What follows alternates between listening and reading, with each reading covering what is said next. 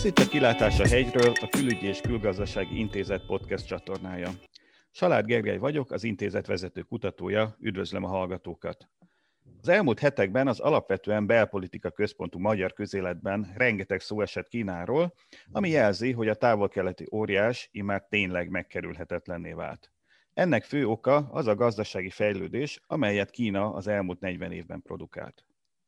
Az elmúlt időszakban azonban a kínai gazdaságban is olyan fontos változások történtek, illetve olyan új tervek, programok jelentek meg, amelyeknek globális hatása van. A mai adásban a kínai gazdaságról és ezekről a gazdasági fejleményekről beszélgetünk. Vendégem Bánhidi Ferenc Kína kutató közgazdász, a kínai gazdaság egyik legjobb hazai ismerője. Szervusz Ferenc, köszöntelek itt a Kilátás a hegyből podcastben. Szervusz, köszön, köszöntöm a hallgatókat is. Az elmúlt években ugye elég fontos hát ilyen külső fejlemények határozták meg a kínai gazdaságnak az irányát. Ugye eleve volt benne egy lassulás, azért a 2010-es években jóval lassabban növekedett a kínai gazdaság, mint mondjuk a 2000-esben, de aztán jött Amerika részéről a kereskedelmi technológiai háború, és aztán jött ugye a COVID-19 pandémia, ami hát egy időre magát Kínát is bezárkózásra kényszerítette, aztán pedig ugye az egész világot megfektette, és hát ennek nyilván Kínának a külgazdasági kapcsolataira is hatása volt. Te hogy látod, hogy mindezek a, a fejlemények, ezek milyen hatással voltak a kínai gazdaságra? Egyértelműen lassították a kínai gazdaság növekedését. Ugye a öt éves tervekben, meg az ilyen hosszú távú tervekben mindig a GDP növekedésre mennyiségi célokat állapítanak meg, tehát például a egyik legutolsó konkrét cél az az volt, hogy 2010 és 2020 között duplázódjon meg a kínai GDP mennyisége. Na hát ez például, bár ez egy kiemelt és pártkongresszus által is megerősített cél volt, ez a célkitűzés nem teljesült. Ugyanúgy a 13. öt éves terv, ami 2015 és 2020 között, vagyis 2016 és 2020 között volt, ez is gyakorlatilag a 6,5 százalékos növekedési célt elhibázták, tehát valójában, és ezt nyíltan be is ismerték. Tehát nem lehet tagadni, hogy a kínai gazdaságra ezek a fejlemények negatívan hatottak, és nem csak az USA szankciókról beszélhetünk, hiszen az Európai Unió is például hozott egy olyan határozatot, hogy Kínát nem tekinti piacgazdaságnak, és ennek következtében mind a beruházások, mind a technológia transfer, mind a különböző ilyen tarifa viták, árviták ügyében Kínát kedvezőtlen helyzetbe hozták. Na most a lassulás az fokozatos volt, tehát 2018-ban még egy 6,7%-os GDP növekedés volt, 2019-ben már 5,8%. Ez a körülbelül 1% megegyezett azzal, amit a nemzetközi elemzők a amerikai szankciók, illetve hát a kiegészítő európai szankciók hatásának írtak le, de utána ugye a 2020-as év, bár Kína az dicsekedett azzal, hogy egyetlen egy olyan ország volt a világgazdaságban, ami pozitív növekedést ért el, de hát ez a növekedés az 2,3 százalék volt, tehát jóval alacsonyabb a megszokottnál. Összességében azt gondolom, hogy Kína számára ez a kereskedelmi technológiai háború ez egy olyan fejlemény, amivel nagyon nehezen tud együtt élni, és hogyha ugye csak a saját szándékain múlna a dolog, akkor ezt mindenképpen különböző megállapodásokkal, illetve egyezményekkel kezelni próbálja. Ugye erre két ilyen minta is volt, az egyik a 2020. januárban amerikaiakkal kötött, még a Trump kormányjal kötött megállapodás, ami ugye jelentős importnövekedést irányzott elő a kínaiak részéről. Na most ez nyilvánvalóan nem teljesülhetett a tavalyi év gazdasági lassulásának a következtében.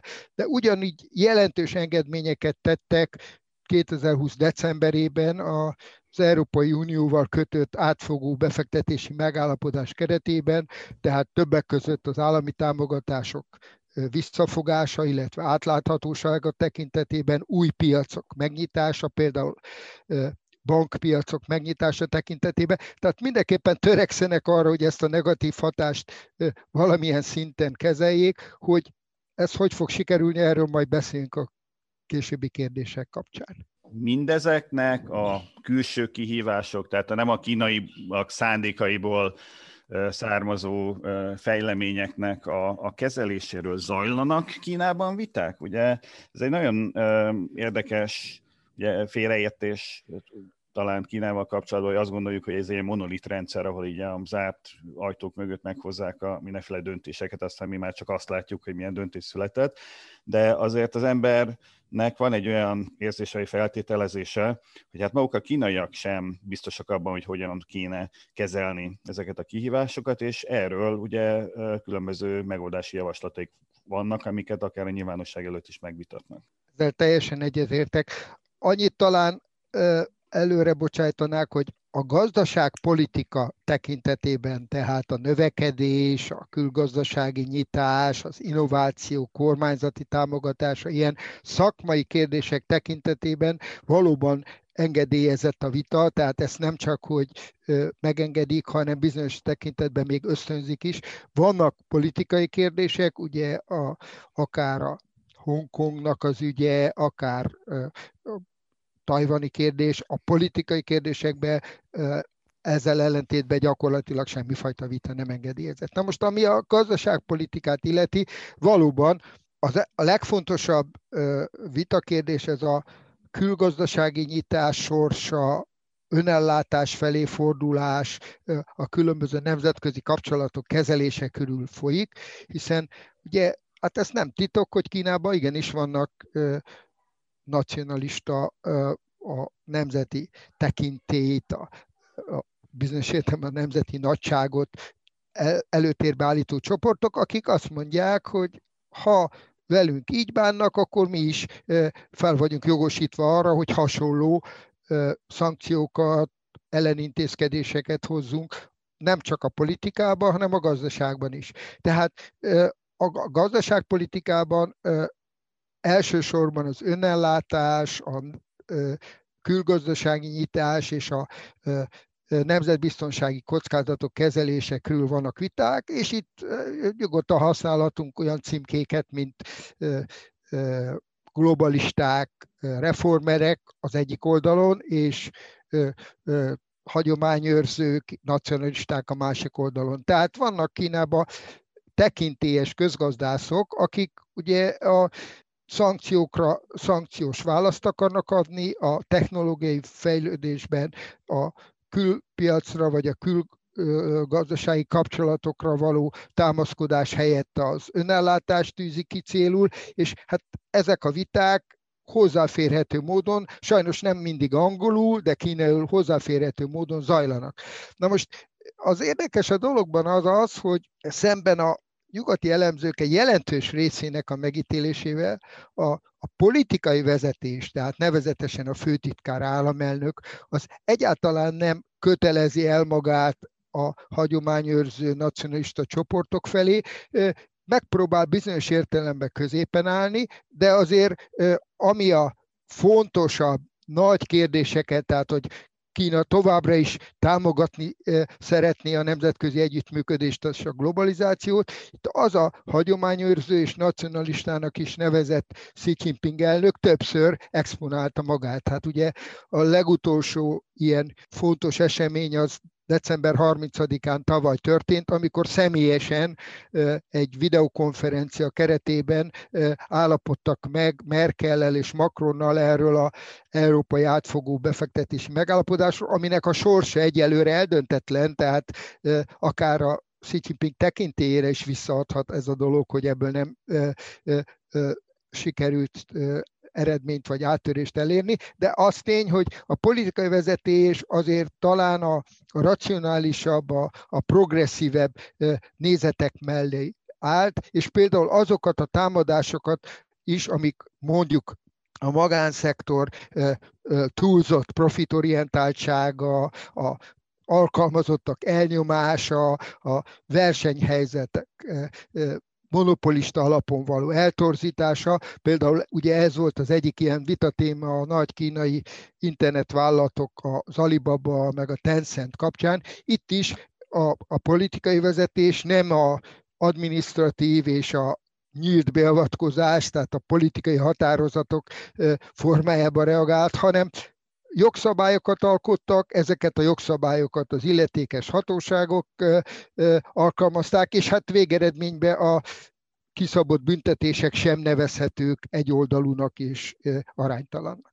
Összességében azt gondolom, hogy, hogy talán érdemes lenne néha jobban odafigyelni arra, hogy a kínai viták miről szólnak, mert, mert tényismeret nélkül egyoldalúan, erről majd szintén gondolom fogunk beszélni, néha negatív ítéleteket is tudunk alkotni. Most ugye azokról a, a problémákról, amikről már esett szó, tehát a kereskedelmi háború, technológiai háború, illetve a COVID-19 pandémiának a hatásai, a, a kínaiak ugye valamiféle kezelési válaszadási ötletekkel álltak elő, tehát valamit csináltak, valamilyen módon reagáltak az amerikai lépésekre, illetve a, a járványra is. Ezek a, a konkrét lépések, amik ugye egyrészt ilyen rövid távúak, tehát gyorsan kezelni kell valami problémát, másrészt pedig azért vannak azért stratégiai szempontú vagy stratégiai távlatú tervék, programjaik is, ezek alapvetően a nacionalista vagy a globalista irányzatot képviselik, hogyha már így leegyszerűsítjük a dolgot. Ugye ez egy összetett kérdés. Ugye talán te is használtad a saját publikációdban ezt az úgynevezett farkas diplomácia, vagy harcos diplomácia kifejezést. Sok kommunikációval foglalkozó szóvivő, újságíró, van egy híres angol nyelvű kínai lap, ez a Global Times, ugye, amire nagyon sokat hivatkoznak. Ez egyértelműen a nacionalista, a bizonyos értelemben nyugattal szemben elutasító nézeteket képviseli, de nem elsősorban a gazdaságban. Tehát ugye ők, amikor tavaly áprilisban a járvány kapcsán ezeket a mintaadási törekvéseket próbálták erősíteni, hogy Európának vagy Amerikának a lezárásokkal, a tesztekkel Kína mintát adott. Ezek, ezek ugye alapvetően politikai vagy társadalmi kérdések voltak. Ami a, a gazdaságot illeti, ott ez a dolog egyrésztől sokkal mérsékeltebb volt. Tehát még Magyarországon is ugye voltak olyan közgazdászok, akik egy határozott és erőteljes gazdaságélénkítő programot támogattak volna március-áprilisban, amit aztán utána a kormány ugye csak fokozatosan és célzottan valósított meg. Kínába olyan egyértelmű gazdaság élénkítő program, ami rövid idő alatt helyre akarta volna állítani a járvány által okozott gazdasági hatásokat, nem volt.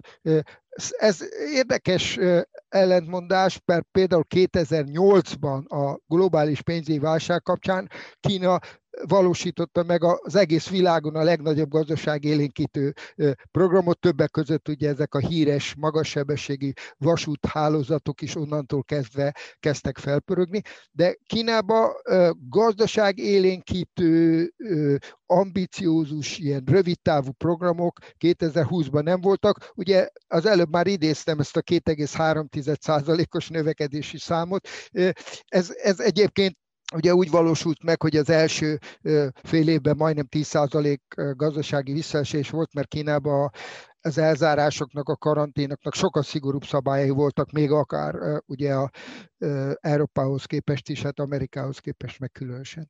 Tehát én úgy gondolom, hogy, hogy összetett a kép, ami a gazdaságpolitikát, a növekedést, az innovációt illeti, itt nem nevezhető a konzervatívnak, illetve irracionálisnak a kínai politika, és például ami a külgazdasági nyitottság megőrzését tekint, illeti, ott, ott akár ugye határozottan vitatkoznak is azokkal, akik a mindenáron való önellátást, vagy a mindenáron való hazai kutatásokra való támaszkodást propagálják. Vannak ilyenek, de egyáltalán nincsenek többségben. Az idei évre viszont már vannak elemzők, akik 8%-os gazdasági növekedést jósolnak. Ezt sikerül egy gazdaságélénkítő program nélkül elérni? Hát ugye azt hiszem, te is publikáltad azt a hivatalos kormányzati célt, hogy nem 8%-os növekedést céloztak meg, hanem 6% fölötti növekedést, és tudatosan még a márciusi parlamenti ülésen a miniszterelnök is beszélt arról, hogy nem a növekedés a legfontosabb, és ilyen értelemben nem kívánnak a mostani talán bizonyos értelemben nehezen kiszámítható helyzetben, és itt elsősorban valóban a szankciókról, meg a nemzetközi környezetről van szó, olyan erőltetett növekedési számokat ö, ö, meghatározni, mint például az a 8% amit nem a kínai kormányzat mond, hanem a különböző nemzetközi elemzők, befektetési bankok. Én egyébként személyesen azt gondolom, hogy ez azért ö, ö, ö, túlzás, tehát nagyon sok olyan szankció van kidolgozás alatt, megvalósítás alatt, amelyek hatása még mindig nem érvényesült teljes mértékben. Tehát én, én, én el tudom képzelni, hogy ez a növekedés egyáltalán nem fogja jelentősen meghaladni a 6%-os hivatalos célt, mondjuk egy 7%-ot talán el fognak érni, de ez is inkább helyreállítás, tehát ez nem, mert ugye a, a tavalyi év az tényleg a 6%-os trendhez képest jóval alacsonyabb volt, de de itt, itt a kormányzat részéről rövidtávú élénkítő programokról nincs szó. Amit nagyon kiemeltek, és ez egy kicsit változás a korábbi évekhez képest, hogy itt a, a foglalkoztatásnak a megőrzését, a növelését, azt egyértelműen explicit célként nevezik meg. Ugye a korábbi években az volt a közelítés, hogy a növekedés önmagában megteremti a foglalkoztatásnak a növekedését. Hát ez ugye olyan esetekben, ahol rendkívül e, eszközigényes nagy beruházásokról van szó, mint például vasútépítés, egyáltalán nincs így, azok a beruházások nem sokba járultak hozzá, csak közvetetten a, a növekedéshez. Most e, egyértelműen a városi foglalkoztatást, illetve ugye azoknak a vendégmunkásoknak az újra elhelyezését, akik ugye tavaly elvesztették az állásukat, azokat próbálják támogatni, de ezek sokkal inkább nevezhetők ilyen társadalompolitikai vagy életszínvonalpolitikai lépésnek, mint a növekedésre vonatkozó elkötelezettségnek. Akkor a, a rövid távú megoldásokról térjünk át a hosszú távú stratégiára. Ugye a kínai gazdaságpolitika alapvetően öt éves tervekben gondolkodik. Már említetted a 13-at, amiből ugye a növekedési célt nem sikerült elérni, más célokat viszont amennyire tudom, igen. De hát idén fogadta el az Országos Népi Gyűlés a 14. öt éves tervet, ami 2021-től, tehát idei évtől már életbe is lép. Ebből te milyen folyamatokat látsz kirajzolódni? Egyrészt egyáltalán mi az az öt éves terv a kínai kontextusban? Én ilyen régen bélyeggyűjtő voltam, és így a bélyegekről ismertem a, a Magyarország öt éves terveknek a rendszerét, és így a bélyegképek alapján ez egyáltalán nem tűnt valami nagyon haladó, menő dolognak, hogy egy szocialista állam öt éves tervekben gondolkodik, de a kínai öt éves terveknél ugye valami másról van szó. Igen, tehát az első dolog az az, hogy Kínában már a elnevezést is megváltoztatták. Tehát a, amikor öt éves tervekről van szó, akkor, akkor ezt angolra meg magyarra tervként fordítják le, de a, a, a kínai szó, amit erre használnak, az sokkal inkább tekinthető program, iránymutatás, koncepciónak, tehát végeredményben sokkal inkább ilyen stratégiai jellegű, és nem mennyiségi jellegű. Ugye a, a másik érdekesség, hogy igazából nem egy ilyen központi tervdokumentum a legfontosabb, bár most ugye publikálták márciusban a országgyűlés vagy népi gyűlés által elfogadott úgynevezett vázlatot én inkább alapvetésnek hívom, de itt is óvatosak voltak abban, hogy ez nem maga komplett terv, ez, ez a kerete, ez a központi magja ennek a öt éves tervnek, és ugye a hangsúly legalább annyira a különböző ágazati, illetve területi programokon van. Tehát például ugye két ilyen kiemelt területi program még ebbe a vázlatba vagy az alapvetésbe is kiemelt helyet kapott térképekkel, meg részletes leírással. Egyik ez a Yangtze folyó deltájára vonatkozó területfejlesztési koncepció, ugye a, ha valaki még visszaemlékszik földrajzból, akkor ugye itt három nagyváros is, Hangzhou, Nanking és Shanghai található, és ez történelmileg már a 17.-18. században is a kínai gazdaság súlypontja volt, és ma is az a legfejlettebb ugye pénzügyi intézmények, a tőzsde, azok itt vannak, és itt, itt szinte, hogy mondjam, azt lehet mondani, hogy egy ilyen szilíciumvölgyhöz, vagy a bosztoni kutatási övezethez hasonló centrum jött létre, és ugye a másik szintén a öt éves tervbe kiemelt projektként kezelt ilyen területi koncepció, az az úgynevezett gyöngyfolyó deltája koncepció, ahol nem csak a legfontosabb dél-kínai városok, Shenzhen, meg Kanton vannak e-, ezzel a tervel megszólítva, hanem ugye ez valójában a Hongkong és Makao szárazföldi Kínával való integrációját is próbálja elősegíteni, hiszen például Hongkongban gyakorlatilag a, a tőzsdén mind szárazföldi kínai vállalatok vannak, viszont Hongkongban már az ipar az már mind átköltözött a másik oldalra, és ugye itt különböző ilyen hidakkal, vasútvonalakkal, közös egyetemekkel próbálják e, ennek a két ugye, városnak a további integrációját elősegíteni a szárazföldi Kínához, és hát ugye ez, is, ez egy elég ambiciózus terv, különös tekintettel ugye a közelmúlt hongkongi fejleményeire, de ez, ez próbál reagálni arra, hogy igenis próbálnak egyfajta jövőképet adni a, a Hongkongnak, meg ö, ö, ö, Makaónak, ugye Tajvanról most nem beszélek, mert azzal kapcsolatban egyelőre ilyen dolog nem merül föl.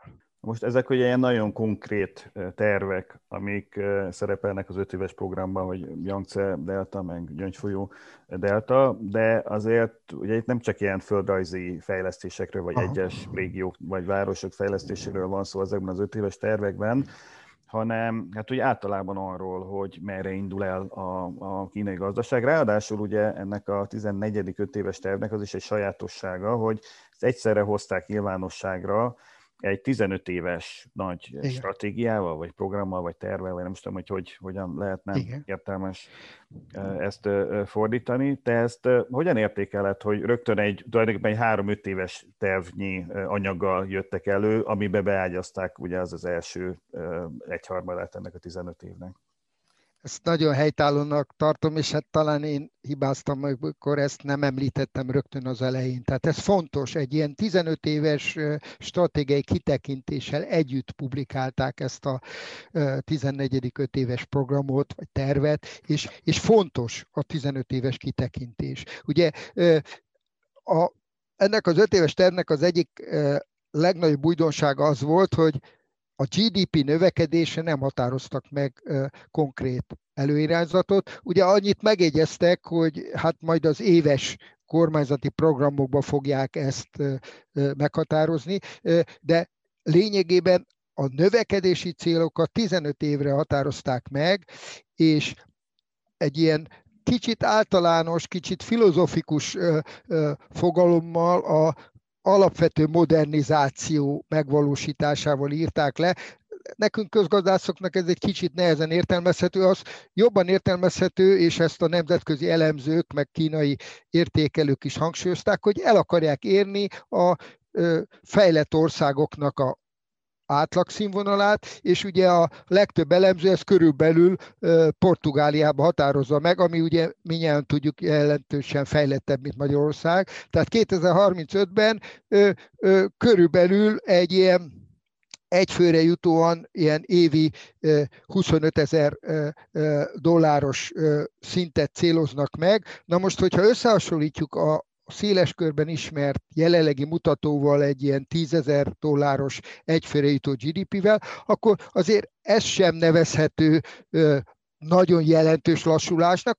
Körülbelül ugye én kiszámoltam, és a nemzetközi elemzők ezt nem a tervből, hanem ilyen háttérszámításokból egy ilyen 5,5 százalékra becsülik. Tehát a, a következő 15 évben 5,5 százalékos növekedés, ez a korábbi évekhez képest jelentős csökkenés jelent, de azért hát az Európai Unió átlagához, vagy a legfejlettebb országokhoz képest, még akár Németországhoz, vagy Amerikához képest, ez azért még azt jelenti, hogy a kínai gazdaság felzárkózása az folytatódik, tehát továbbra is a, a kínai gazdaság közelít a, a, a fejlett országok szintjéhez. Ezt Na most ugye... tartod, mert ugye az egy dolog, hogy a tervben, vagy mindenféle számítások, illetve a tervben nem ez van, de, de ugye mindenféle számítások szerint azon, te ezt reálisnak tartod, hogy még 2032-ben is még 5,5%-ot eléri a kínai növekedés? Igen, hát e, ez egy teljesen releváns kérdés, és hogyha ugye azt mondjuk, hogy ezt a hivatalos dokumentum megalapozza-e kellően, akkor, akkor lehet azt mondani, hogy talán nem. Itt hivatkoznék egy olyan híres közgazdászra, aki korábban a Világbanknak volt a főközgazdásza, és Magyarországon is járt a Nemzeti Bank meghívására, ez a Justin Lin Ifu, aki ugye eredetileg Chicagóba tanult, tajvani származású, most a Peking Egyetemen professzor. Ő végzett el egy nagyon érdekes elemzést. Ő ugye azt mutatta ki, hogy ha a kínai egyfőre jutó GDP szintjét összehasonlítjuk a legfejlettebb ország, ugye a USA-nak a szintjéhez, akkor, akkor még jelenleg ez a különbség, ez körülbelül annak a különbségnek felel meg, ami például Japánban volt 75-ben. Tehát Japán 1975-ben még jelentősen el volt maradva az USA egyfőjutó GDP-től, Korea meg Tajvan körülbelül a 80-as évek első felében érte el ezt a különbséget, ezt a 30-40 százalékos különbséget. Na most mit jelent ez a fejlettségbeli különbség? Ez ugye azt jelenti, hogy ki lehet használni egy olyan előnyt, ami a későn fejlődőknek a pozíciójából adódik. Tehát Kínának ahhoz, hogy ő tovább fejlődjön, nem a mesterséges intelligenciába kell a legnagyobb áttörést elérni, hanem például a, a robotizációt nem csak azokban a kiemelt vállalatokban és tengerparti nagyvárosokban kell megvalósítani, ahol most ez létezik, hanem belső Kínába, a, az ottani ö, nagyvárosokban, Chengtuba, Kunmingba, meg másút. Tehát ö, Kínának a jelenlegi technológiai szintje az még kínál egy egyszerű növekedési lehetőséget azzal, hogy nem saját magának kell valami eredeti innovációt megvalósítania, hanem át tudja venni, akár meg is tudja venni azokat a technológiákat, ugye akinek ezt nem szeretik mondani, de hát a magas sebességű vasutaknak a technológiát alapvetően külföldről vették meg nagyon drágán licencdíjjal. Na tehát, hogyha ha, ha ezt nézzük, hogy Kína még jelentősen el van maradva a legfejlettebb ország technológiai szintjéhez, akkor én azt gondolom, hogy ez a 15 év, ami ugye Japára is jellemző volt, ugye hát akik az én korosztályomhoz tartoznak, azok talán tudják, hogy Japán ugye 75 és 90 között még dinamikusan fejlődött, csak utána lassult le, amikor már elérte a fejlett országok szintjét, és hát ez valamilyen formában még Koreára, meg Tajvara is igaz volt. Tehát én azt gondolom, hogy ezzel az érvel, hogy Kína az még azért jelentősen el van maradva technológiába, a technológia alkalmazásban, annak a széleskörű elterjesztésébe, mint akár a Európai Uniós országok is. Ez a 5,5 százalékos növekedés, ez nem nevezhető túlzottnak. De azért azt hangsúlyoznám, hogy ez nincs benne, tehát ezt, ezt kikövetkeztették az értékelők, és természetesen ugye a politikai dokumentumokban ez a felzárkózás Kínának a, a modernizációja, ez ö, ö, határozottan megjelenik, de itt azért óvatos volt a politikai vezetés, tehát jelenleg nem, nem ismert az, hogy, hogy valóban ez az 5-6 százalék, amit például a Justin Linifu mond, hogy ez, ez mennyire tekinthető hivatalos álláspontnak, és talán azt az óvatosságot meg lehet engedni, hogy a szankcióknak, a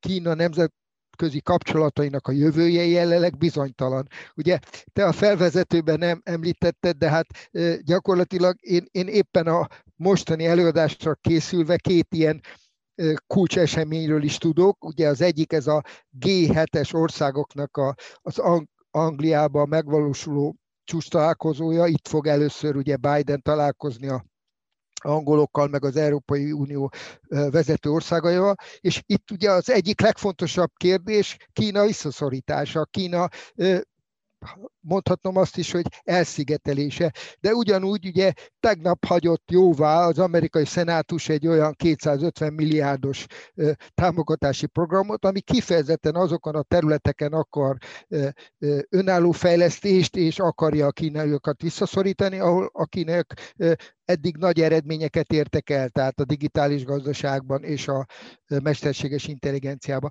Tehát van bizonytalansági faktor abban, hogy Kína felzárkózása mennyire előrejelezhető, mennyire van egy stabil pályán, de én azt gondolom, hogy a, ha normál feltételeket veszünk számításba, és nem a Trump elnök álmok futását a tavalyi év második felébe, akkor talán ez a ambíciózusnak is nevezhető felzárkózás az nem lehetetlen. Akkor térjük egy picit vissza az említett öt éves tervhez, amiből ugye most a 14. kezdődik idén. Tavaly nyáron Covid járványnak a, a globális csúcspontján, vagy az első hullámnak a csúcspontján állt elő Xi Jinping államelnök párfőtitkára kettős keringés, vagy kettős körforgás elméletével, mint a kínai gazdaságpolitika, vagy a kínai gazdaság meghatározó fogalmával, és hát akkor ott hetekig, hónapokig próbáltuk találgatni, hogy ez mi is lehet, és aztán ez a kettős körforgás, ez bekerült az öt éves tervbe is, és hát azóta sem teljesen egyértelmű, hogy mi ez az új paradigma, amit Xi Jinping meghirdetett. Erről tudnám mondani valamit? Igen, hát én szerintem mivel ez egy sajátos kínai fogalom, például amit éppen használtál, hogy paradigma, ezt is többféleképpen fordítják. Tehát ez egy koncepció, vagy egy megközelítés, vagy egy keret, és amit még hangsúlyoznék, mert e, szeretik ugye a Xi Jinping elnök befolyását, meg hatását e, e, túlbecsülni. Tehát ezt e, a politikai bizottság határozata alapján Xi Jinping elnök beszédeibe jelenítették meg, de ezt nem Xi Jinping elnök egy maga saját kezüleg tervezte és dolgozta ki, nem akarok személyeskedni, de nyilvánvaló, hogy, hogy ez egy kollektív döntés volt tavaly májusban, és ugye tavaly októberben, amikor a központi bizottság plénumán végeredményben már elfogadták a 14. 5 éves tervnek a alapkoncepcióját, akkor ez volt az egyik kiemelt tétel, ez a kettős körforgás, és, és ugye most is az egyik legkiemeltebb fejezet ebben a 140 oldalas dokumentumban, amit márciusban elfogadtak, ez is erről a kettős körforgásról szól. Ami én szerintem teljesen világos, és nem csak Xi Jinping, hanem nagyon tekintélyes közgazdászok. Van például Xi Jinping elnöknek egy miniszterelnök helyettese, aki nemzetközileg is egy elismert közgazdász, egy Liu He nevű úr. Tehát ő hosszú cikkekben magyarázta el ennek a kettős körforgásnak a lényegét. Ez azt jelenti, hogy a kínai gazdaságban a prioritás a külpiacok helyett vagy mellett áthelyeződik a belső piacra. És ez nem jelenti azt, ugye ezek magyarázák, hogy a külpiac ö, ö, ö, teljesen ö, megszűnik, mint fontos felvételi ö, ö, csatorna, csak a kínai vállalatok fejlesztéseiben, a jövőbeni ö, ö, értékesítésében a belső piacnak sokkal nagyobb szerepe lesz, mint ahogy eddig volt. És ugye ezt sokan hát főleg Kínával szembe abszolút kritikus hongkongi, meg más ugye elemzők egyfajta önellátás felé való fordulásnak tekintik, és, és hát ugye azt mondják, hogy akkor Kína valójában a szankciók hatására megtört, tehát rájött arra, hogy ugye a külpiacok ma már nem akarnak vele együttműködni, és nem tehet más, csak a belső piac felé fordul. Na most ezt Liu He és több más közgazdász, tehát jó nevű közgazdászok egyáltalán nem fogadják el. Ők ugye úgy állítják be ezt a kettős körforgást és a belső piac felé fordulást, hogy ez a gazdasági fejlődés egy új szakasza, egy természetes következmény, amikor a korábban exportorientált országok eljutnak arra a fejlettségi szintre, ahol már a hazai alkatrészellátás, az úgynevezett ellátási láncok képesek egy teljes termelési ciklus leírni. Ezek a hivatkozások Tajvanra, Hongkong, Tajvanra, Japára, Koreára ülnek. Ugye még én is foglalkoztam ezzel a 80-as években, amikor Tajvannal foglalkoztam, hogy először gumipapucsokat, meg táskarádiókat exportáltak, és ahhoz ugye az alkatrészeket gyakran ugye teljesen külföldre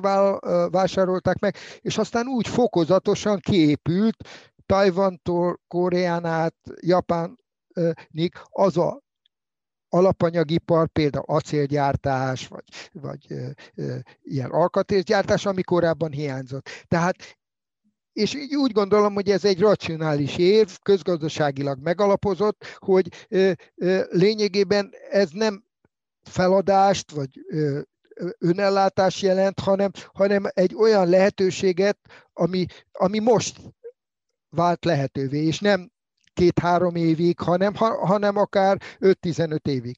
Ugye ez az egyik érv, ami amellett szól, hogy ez egy észszerű koncepció, ez a belső körforgás. A másik érv, amit talán Magyarországon kevésbé publikáltak a közgazdászok, pedig ugye szinte teljes konszenzus van abban, hogy a kínai gazdaságra korábban, különösen 2010 között a különböző tartományok és területek közötti verseny volt a jellemző.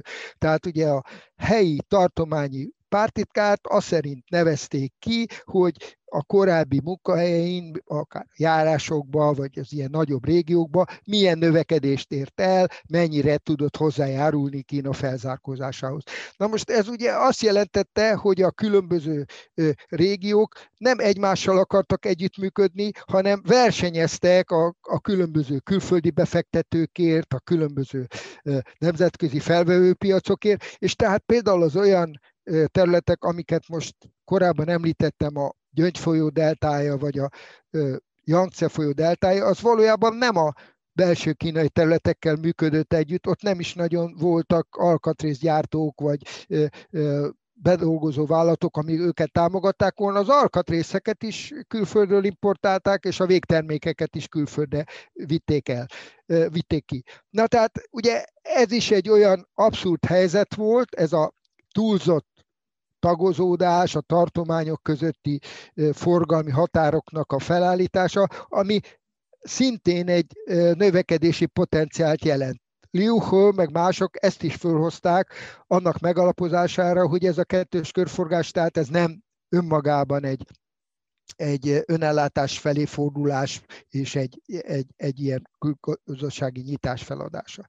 Na most az azért persze el kell, azt azért el kell ismerni, hogy elemként, hatá, tényezőként a belső piac felé fordulásban benne van az is, hogy a szankciókat valamilyen módon kezelni akarják. Tehát nyilvánvaló, hogy és ugye egyedi vállalati szinten, mondjuk csak a Huawei-t vesszük, az ő értékesítése összeomlott. Európában gyakorlatilag kiszorultak, hiszen amerikai alkatrészek nélkül ők lényegében ezeket a mobiltelefonokat nem tudják továbbgyártani, és igen, a Huawei elkezdett befektetni olyan akadémiai kutatóintézetekbe, egyetemekbe, fejlesztő startup vállalatokba, amivel ezeket a korábban importált alkatrészeket saját maga is elő tudja állítani, vagy ezekkel a partnerekkel együtt elő tudják állítani. Tehát kulcsterületeken folyik a az úgynevezett import helyettesítési tendencia, hogy keresik azokat az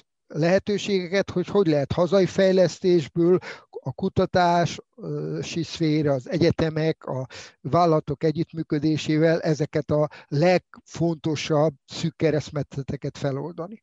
Tulajdonképpen feltetted a következő kérdésemet ezzel a, a hazai innováció fejlesztésének a, az említésével, mert hogy ugye a kettős keringés mellett részben annak részeként egy másik ilyen kulcsfogalma a, mind az 5, mind a 15 éves tervnek, a hazai kínai innovációnak, kutatásfejlesztésnek, technológiafejlesztésnek a, a, a fejlesztése, a világszintre emelése. Te ezt mennyire látod megalapozottnak és reálisnak? Ha arról kérdeztél volna, hogy mi volt a Xi Jinping éra legfontosabb gazdasági eredménye, ugye a Xi Jinpinget 2012 őszén választották meg főtitkárnak, akkor én pont ezt a innovációnak a középpontba állítását, a technológiai fejlődés felgyorsítását nevezném. Ebben a tekintetben Kína gyakorlatilag áttörést ért el több területen, nem az összes területen, elsősorban a digitális gazdaságban, de hát nem véletlen, hogy ezeket a vállalatokat, a Huawei-t, a, a TikTokot, meg a Tencentet érintik a különböző nemzetközi szankciók, mert ezeken a területeken saját fejlesztést, önálló eredményeket is elértek. Tehát azt gondolom, hogy ha csak egyszerűen folytatják azokat a sikeres programokat, illetve erősítik azokat az intézményeket, amik ezeket az innovációs eredményeket megalapozták, akkor, akkor szerintem itt, itt van remény arra, hogy tovább lépjenek. Én egy olyan intézményt szeretnék most említeni, ami érdekes módon teljesen kimaradt a kínai egyetemekről szóló vitákból is, pedig talán ez volt az egyik ilyen kulcseleme a kínai innovációs folyamat felgyorsulásának. Ezt angol triple helixnek hívják, tehát valójában egy olyan intézményes együttműködési forma, ami az egyetemek, az ipar és a az állami intézmények együttműködésével próbálja ugye ezt a ö, ö, innovációs rendszert fejleszteni vagy kiépíteni. Tehát Kínába, hát én a leginkább a Peking Egyetemen jártam, meg a Csötyáng Egyetemen, ezek a, a híres kutatóegyetemek egyben gazdasági társaságokat is működtetnek, rengeteg startup és rengeteg ilyen fejlesztő cég van ezek körül, akik utána, amikor már konkrét termékekről van szó, akkor azokkal a vezető kínai vállalatokkal működnek együtt, mint például a Huawei, az ETE vagy az Alibaba. Tehát azt lehet mondani, hogy, hogy itt, az, itt, itt a innovációs fejlesztésben nem egyszerűen csak, ahogy itt a Made in China program kritikájaként elmondták, hogy hát ilyen önellátási mutatókat írt elő a, az állam, és azt tűzön vizen keresztül kikényszerítette. Itt ezek az önellátási mutatók egyébként gyakran nem teljesülnek, de a sokkal fontosabb dolog az az volt, hogy itt az állam most nem ilyen visszatérítés mentes támogatásokat ad a vállalatoknak, akik aztán vagy kifejlesztik azt a terméket, amit szeretnének, vagy nem, hanem, hanem sokkal inkább adókedvezményeket nyújt, nagyon fontosak ezek az úgynevezett állami befektetési alapok, tehát például a, a dolgok internetje, vagy a mesterséges intelligencia fejlesztésére egy olyan tőke, állami tőkealapot hoztak létre, amely aztán utána a különböző magánvállalatokba, illetve gyakran ugye egyetemi vagy akadémiai kutatóintézeteknek a vállalataiba fektet be annak érdekébe, hogy ezeket az innovációs folyamatokat felgyorsítsák. Tehát igen komoly intézményfejlesztést is valósítottak meg, ugye a elmúlt öt évben, és úgy gondolom, hogy ez sinem van. Ugye a, talán éppen Gergő a tetszikeidbe szoktad említeni a másik olyan jelentős tényezőt, amit talán úgy hívunk, hogy tömeges vállalkozások támogatása. Ugye Kínában 7 millió egyetemista végez egy évbe, és hát sokan nem nagyon tudnak elhelyezkedni, mert, mert azért különösen a nagyvárosok ból ők nem akarnak visszamenni a szülőhelyükre, ugye ők Sankhajba meg Hangzsóba szeretnének tovább is lakást venni, meg ott érvényesülni. Na most ezeket a startup vállalkozásokat nagyon sikeresen és nagyon rugalmas formákkal támogatják, különböző inkubátorházakkal. Ezeknek a inkubátorházaknak a létesítésében például nagyon élen járt a Jack Ma nevű kínai vállalkozó, én nekem egyik ilyen kedvencem, akiről most inkább negatív híreket szoktak publikálni, de Hangzhou lett az, a, például az ilyen fiatal vállalkozók mekkája, mert, mert ugye a különböző ilyen inkubátorházakba az Alibaba jelentős pénzeket fektetett be.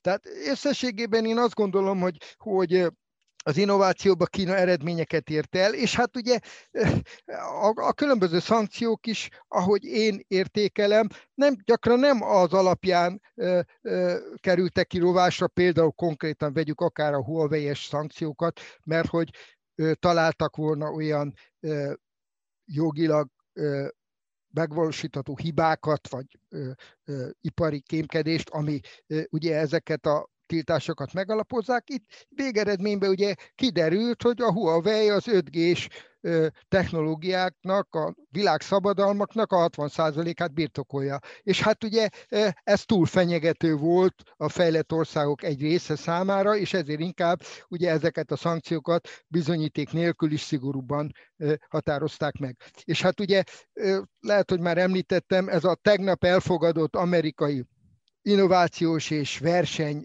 törvény, ez 250 milliárd USA dollár pont azokba a területekbe fektet be, technológiai területekbe, mesterséges intelligenciába, kvantum számítástechnikába, amiben a kínaiak jelenleg élen járnak. Ugye, ahogy ezt korábban is mondtam, ez nem a teljes technológiai spektrumot fedi le, de bizonyos kulcsterületeken őneki komoly eredményeik voltak. Tehát azt lehet mondani tulajdonképpen, hogy az, hogy a kínaiak valamit jól csinálnak, az onnan tudhatjuk, hogy az amerikaiak megszankciózták őket az adott területen? Szóval, hogy mondjam, feketén-fehéren minden dologba, nem akarok, ez, ez egy kicsit ilyen bizonyítás nélküli állítás, de azért, de, de az tény, hogy, hogy hát ugye több ilyen szankciót vissza is vontak. Tehát például ugye a, a, a TikToknak a anyavállalatával szemben hoz, hozott a Trump elnök egy olyan tiltást, amit utána most éppen egy a, először egy bíróság, utána meg a hivatalos kormányzat is visszavont. Tehát Amerikában vannak egyébként jogállami eszközök is, amik ezeknek a gyakran politikai alapon hozott szankcióknak a korrekcióját elérik. Ugye a huawei kapcsolatban nem akarok ebbe beleragadni, nyilvánvaló, hogy vannak kétes elemek. Ez nem egy tőzsdén forgó, nyilvánosan forgalmazott cég, bizonyos személyi összetételeket meg lehet kérdőjelezni, de ez szerintem nem volt kellő bizonyíték arra, hogy teljes körű szankciókat vezessenek be mondjuk Ausztráliába vagy Amerikába, és nem is véletlen, hogy ugye erről én még publikáltam is, hogy e, az Európai Unió, amikor az 5G biztonsági kockázatairól szólt, akkor a Huawei-t ezt név szerint nem nevezte meg, és nem is teljes körű eltiltás, csak bizonyos területekről való távoltartást hozott. Tehát ez is azt mondja, különösen a szankciók arányosságát tekintve, én úgy gondolom, hogy gyakran ezek a intézkedések túl kemények.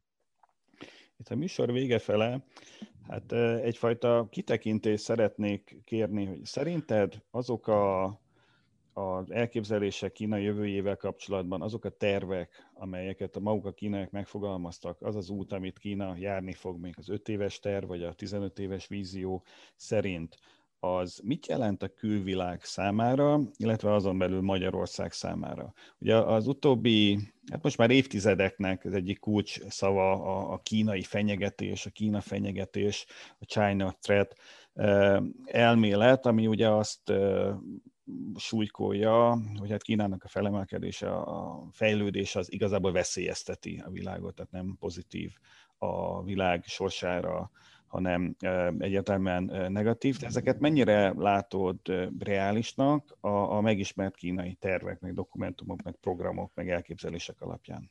Amit egyértelműen tudok mondani, és azt gondolom, hogy azért is volt hasznos ez a mi beszélgetésünk máma, hogyha tényszerűen elemezzük akár a 14. öt éves tervet, akár a friss kínai programokat, akkor ez a fenyegetés elem, ez mindenképpen el van, el van túlozva. Tehát Kína nem törekszik világuralomra, és ugye ez a befolyásszerzési törekvés, ami egyébként jelen van, de ez se egy korlátlan és gazdasági értelemben semmiképpen megalapozott. Én nem kérdeztél rá, de egy statisztikát most külön el, előkerestem, mert erről nagyon nem szeretünk beszélni, pedig, pedig valójában tényszerűen megalapozható. Tehát például ugye ez a egy út, egy jövezet, vagy a 17 plusz egy kooperáció, ugye ez mindig azt hangsúlyozta, hogy hát Kína az egész világot el akarja borítani tőkebefektetésekkel felvásárolják a technológiailag fejlett vállalatokat, és hát ugye amúgy is ugye ki akarják szorítani a fejlett országokat különböző infrastruktúrális programokból. Na most az a tény információ, hogy például Kínának a teljes körű külföldi működő tőke befektetése az 2017-ben 140 milliárd dollár volt, 2020-ban már csak 90. Tehát Kína visszahúzódott a külföldi befektetésektől. Ugye, ahogy itt a kettős körforgás paradigma kapcsán mondtam is, azért reagáltak ők arra az elutasító nemzetközi légkörre, ami az ő különböző törekvéseiket fogadta. Egy másik szintén hatásos statisztika, hogy 2017-ben 80 milliárdot fektettek be európai vállalatokba, és most tavaly csak 9 milliárdot. És azok a legnagyobb kínai vállalatok, ugye én még utaztam a Hainan Airlines-szal, mert az volt az egyik legjobb kínai légitársaság még a 2000-es évtizedben. Ugye az gyakorlatilag totálisan csődbe ment, azért, mert a külföldi befektetéseiket fel kellett számolniuk. Van egy Vanda nevű elég híres kínai ilyen ingatlanfejlesztő, aki például a Atletico Madridnak a stadionját is megvásárolta, az is gyakorlatilag szinte teljesen leépítette a külföldi befektetéseiket. Tehát én úgy gondolom, hogy, hogy, hogy ez a Kína fenyegetés elmélet egyrészt az, hogy Kína befektetésekkel, különböző ilyen, ilyen programokkal el fogja árasztani a világot, ez mindenképpen eltúzott, és már maga a öt éves terv, de különösen a különböző elemzések mutatják, hogy itt át fogják gondolni azokat a törekvéseket, amik például ezekben a nemzetközi programokban voltak, beleértve ugye a 17 plusz 1-es együttműködést, hiszen ugye az, hogy az egyik ország politikai határozata kilép, ugye talán biztos ismert a hallgatók előtt, hogy Litvánia úgy döntött, hogy nem marad tovább ennek az együttműködésnek a tagja. Ez azért a kínaiak számára is egy jelentős üzenet volt. Tehát én úgy gondolom, hogy se a kínai növekedési tervek, se a különböző külgazdasági koncepciók nem alapozzák meg azt a jelenleg elterjedt nézetet, hogy itt a kínai fenyegetés, a kínai világuralomra való törekvés változatlanul fennmarad. Volt egy fellendülő időszak 2012, 13 és 2017 között. Ezeknek voltak olyan elemei, amelyek akár eltúlzottak is voltak. Ugye itt rengeteget publikáltak a különböző befulladt vagy sikertelen egy út, egy övezetes projektekről, amiknek ugye a 90%-a teljesült volt, 10% ami nem.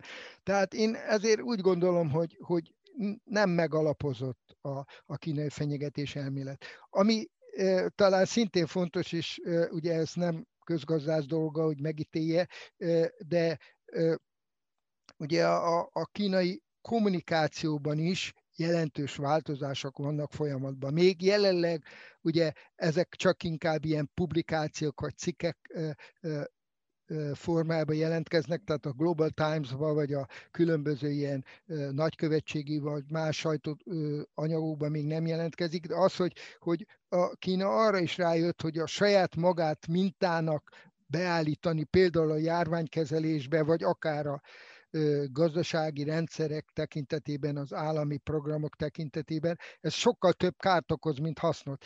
Tehát én, én, én bízom benne, hogy ez a folyamat be fog állni egy egészséges szintre, és akkor megmaradnak Kínának, hiszen ugye egy fejlett ország, és, és azért egy mindenki jó hatást gyakorló termékeik, technológiáik vannak, de azok a túlzások, amik még talán a 2017 előtt jellemzőek voltak, azok le fognak folyamatosan kopni erről a folyamatról.